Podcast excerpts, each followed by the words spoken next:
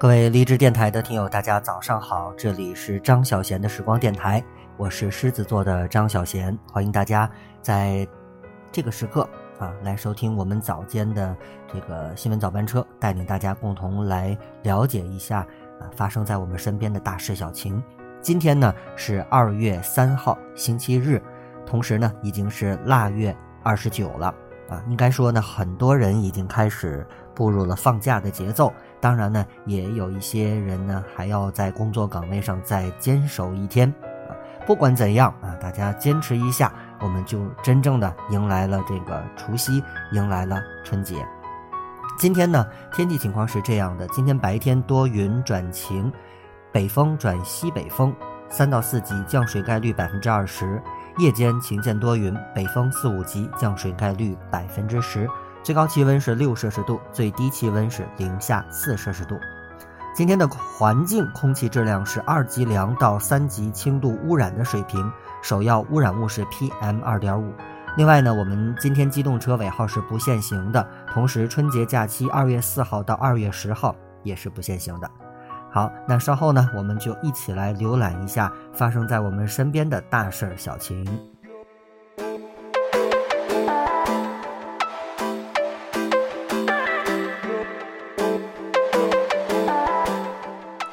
首先来看一组时政要闻。昨天上午，市委书记李鸿忠主持召开市委常委会会议，听取市总工会、团市委、市妇联党组工作汇报，研究讨论天津市2019年“双万双扶”促发展活动工作方案和天津市社区物业管理办法。市委副书记、市长张国清，市人大常委会主任段春华，市政协主席盛茂林。市委副书记殷和俊出席会议。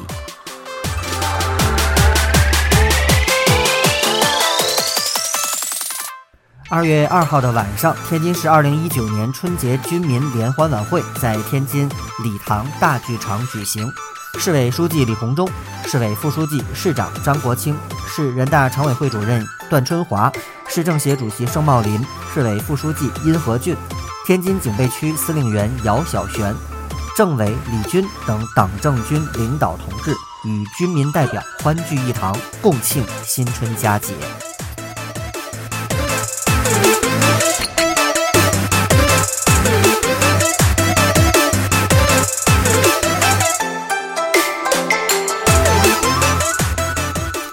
二月一号的下午，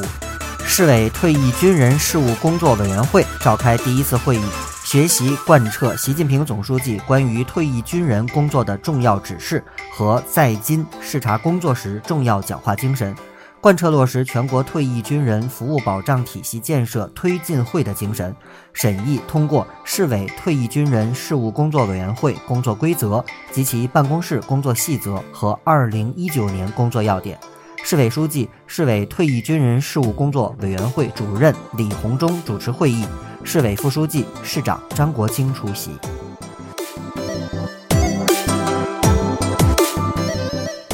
好，接下来我们来看一组城市要闻。呃，刚才呢，在天气预报的时间呢，跟大家说了天气好像感觉天儿不太好啊。昨天呢，天津市气象台发布了春节期间的天气预报，预计在春节期间，我市可能出现这个冬天的首场降雪。春节假日期间呢，我市除大年初三的夜间到初四的早晨有两毫米以下的小雪外，其他时段都是晴天为主。受到较强冷空气的影响，初四夜间到初五，陆地将有西北风五到六级，阵风七级，气温有明显的下降。春节期间呢，大部分时段空气质量良好，仅大年初一的上午有轻度的雾霾，天气条件总体。有利于假日出行。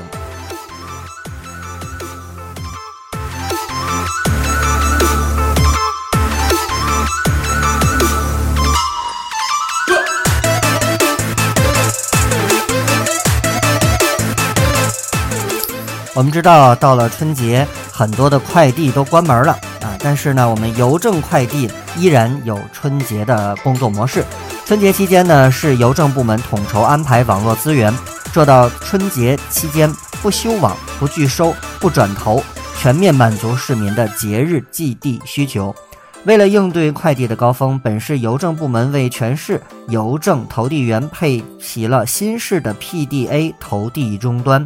识别包裹快捷清晰，并为邮递员手机卡服务时间进行升级。昨天呢，国家医保局通报了八起欺诈、欺骗医保基金的典型案例，包括医疗机构和这个药店。啊，涉事机构都得到了应有的惩罚。日前呢，是医保局相关负责人介绍，允许和诱导非参保个人以参保人的名义住院，呃，包括挂床住院，或者呢将可门诊治疗的参保个人收治住院等十四种行为啊，都列为这个骗保行为。那骗保将受到相应的惩罚。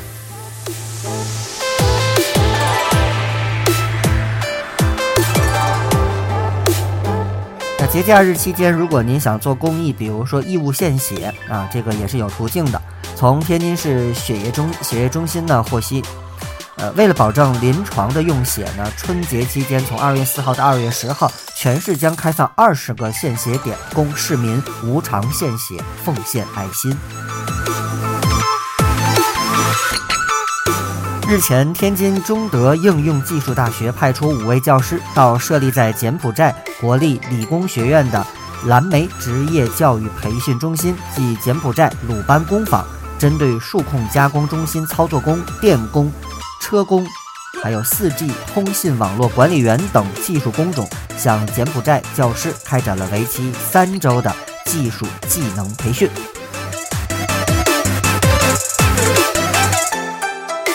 接下来看一组交通新闻吧。为了缓解铁路还有国内重要城市之间的航空春运压力，天津航空计划新增十三条航线，计划加班六百四十八班次，预计运输国内旅客一百七十八点三万人次，保障旅客春运顺利出行。二月一号的零点三十五分，伴随着斐济航空 A 三三零客机的缓缓起飞，天津机场顺利保障斐济航空公司首个天津到南迪客运包机航班。斐济是继大溪地及新科里多尼亚之后。第三个在京执行这个客运包机航线的著名南太平洋的旅游胜地，该航线呢也是二零一九年度天津机场开通的首个远程客运旅游包机航线。也就是说，我们旅游啊出行游玩又多了一个好的去处。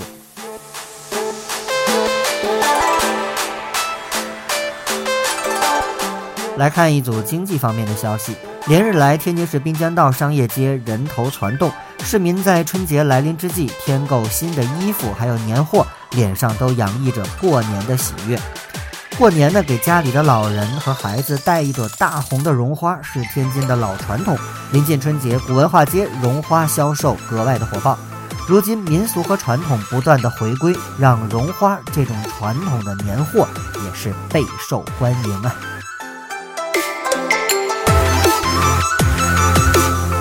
这两天呢，沸沸扬扬的乐天百货关门的这个事儿啊，这个让大家，嗯，应该说是提心吊胆啊。现在已经正式说了，乐天百货天津有限公司啊，在这个今天出版的《天津日报》上发布了警告顾客：乐天百货文化中心店将于二零一九年的四月一号起停止营业。持有乐卡尚有未消费的余额的顾客呢，可以在营业期间到店继续的使用。如果办理退卡，需要携带本人身份证的原件和复印件，还有乐卡的原件、购卡原始发票，在二零一九年的三月三十一号以前，到文化中心店办理退卡的手续。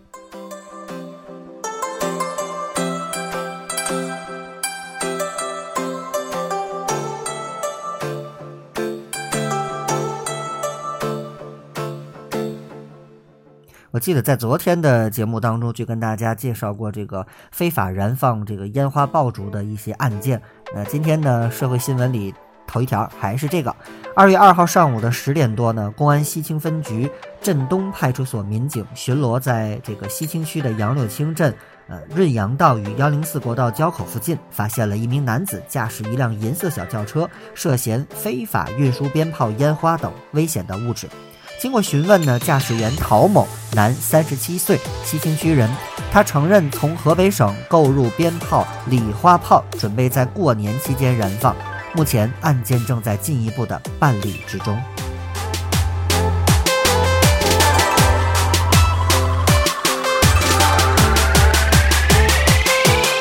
好，来看文体方面的消息。加油中国年二零一九年天津广播电视台春节联欢晚会将在二月六号大年初二的十九点四十分播出。届时呢，将在天津广播电视台、天津卫视、天津广播电视台新闻广播 FM 九十七点二、AM 九零九，还有天津广播电视台文艺广播 FM 幺零四点六、AM 一一零九八，还有金云的 APP 以及万事达 APP 同步直播。加油中国年二零一九年天津广播电视台春节联欢晚会呢，在这台精心制作的晚会中，我们天津的女高音歌唱家杨倩将带给观众一首新歌，叫做《远航》。这首歌曲呢，也是去年呃在天津春晚上演唱的《天海之梦》这首歌曲的姊妹篇。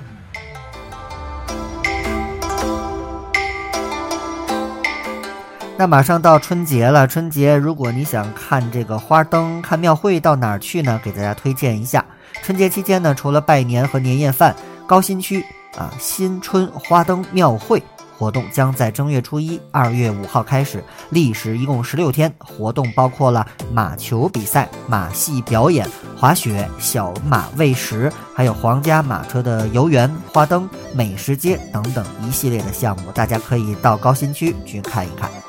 体育方面，昨天天津泰达队结束了西班牙拉练，返回天津。这次西班牙拉练中呢，天津泰达队进行了多场热身赛，并且签下了高中锋瓦格纳。春节假期过后，全队将奔赴广州，在那里进行最后的磨合，并确定新赛季的主力阵容。还有一条体育的好消息，就是昨天呢，在北京举行的2018到2019赛季中国乒乓球俱乐部超级联赛男子团体的决赛当中，天津乒乓球俱乐部队以3比0战胜上海中兴乒乓球俱乐部队，首次夺得了乒团的，呃，这个乒超的男团冠军。天津男乒在第一阶段呢，我们知道是以第四名的晋级啊，但是。虽然这个成绩并不是很好啊，也不被很多人看好，但是在半决赛和决赛当中呢，先后以两个三比零战胜了樊振东领衔的八一队和许昕领衔的上海队，成功逆袭夺冠。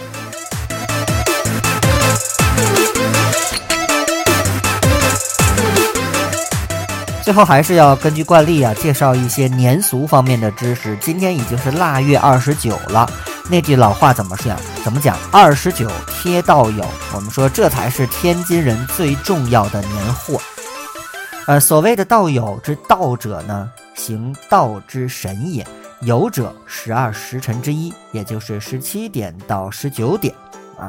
道友连在一起，这是什么意思呢？就是用祭祀诸神的春联、福字、吊签、门神、年画等祭品来催迎新年的到来。尤其是吊签，这是天津的特殊称谓。现今在市区，吊签与福字最为普遍，二者相应，寓意着吉祥、幸福、家道兴旺之意，彰显着火红欢乐的年味儿。那对于新年的记忆，很多天津人都是从吊钱开始的。大年三十早上睁开眼睛以后，我们说最先看到的就是他们红红艳艳的流苏，拓展在清晨的阳光下，招呼着人们赶紧从梦中彻底醒来。每当快过年，市场上便会出现这些颜色火红、样式各异的窗花和吊钱。呃，这是咱天津人必须购置的一项年货。其实呢，吊钱儿要比煎饼果子更具有天津特色，更是天津特有的民俗。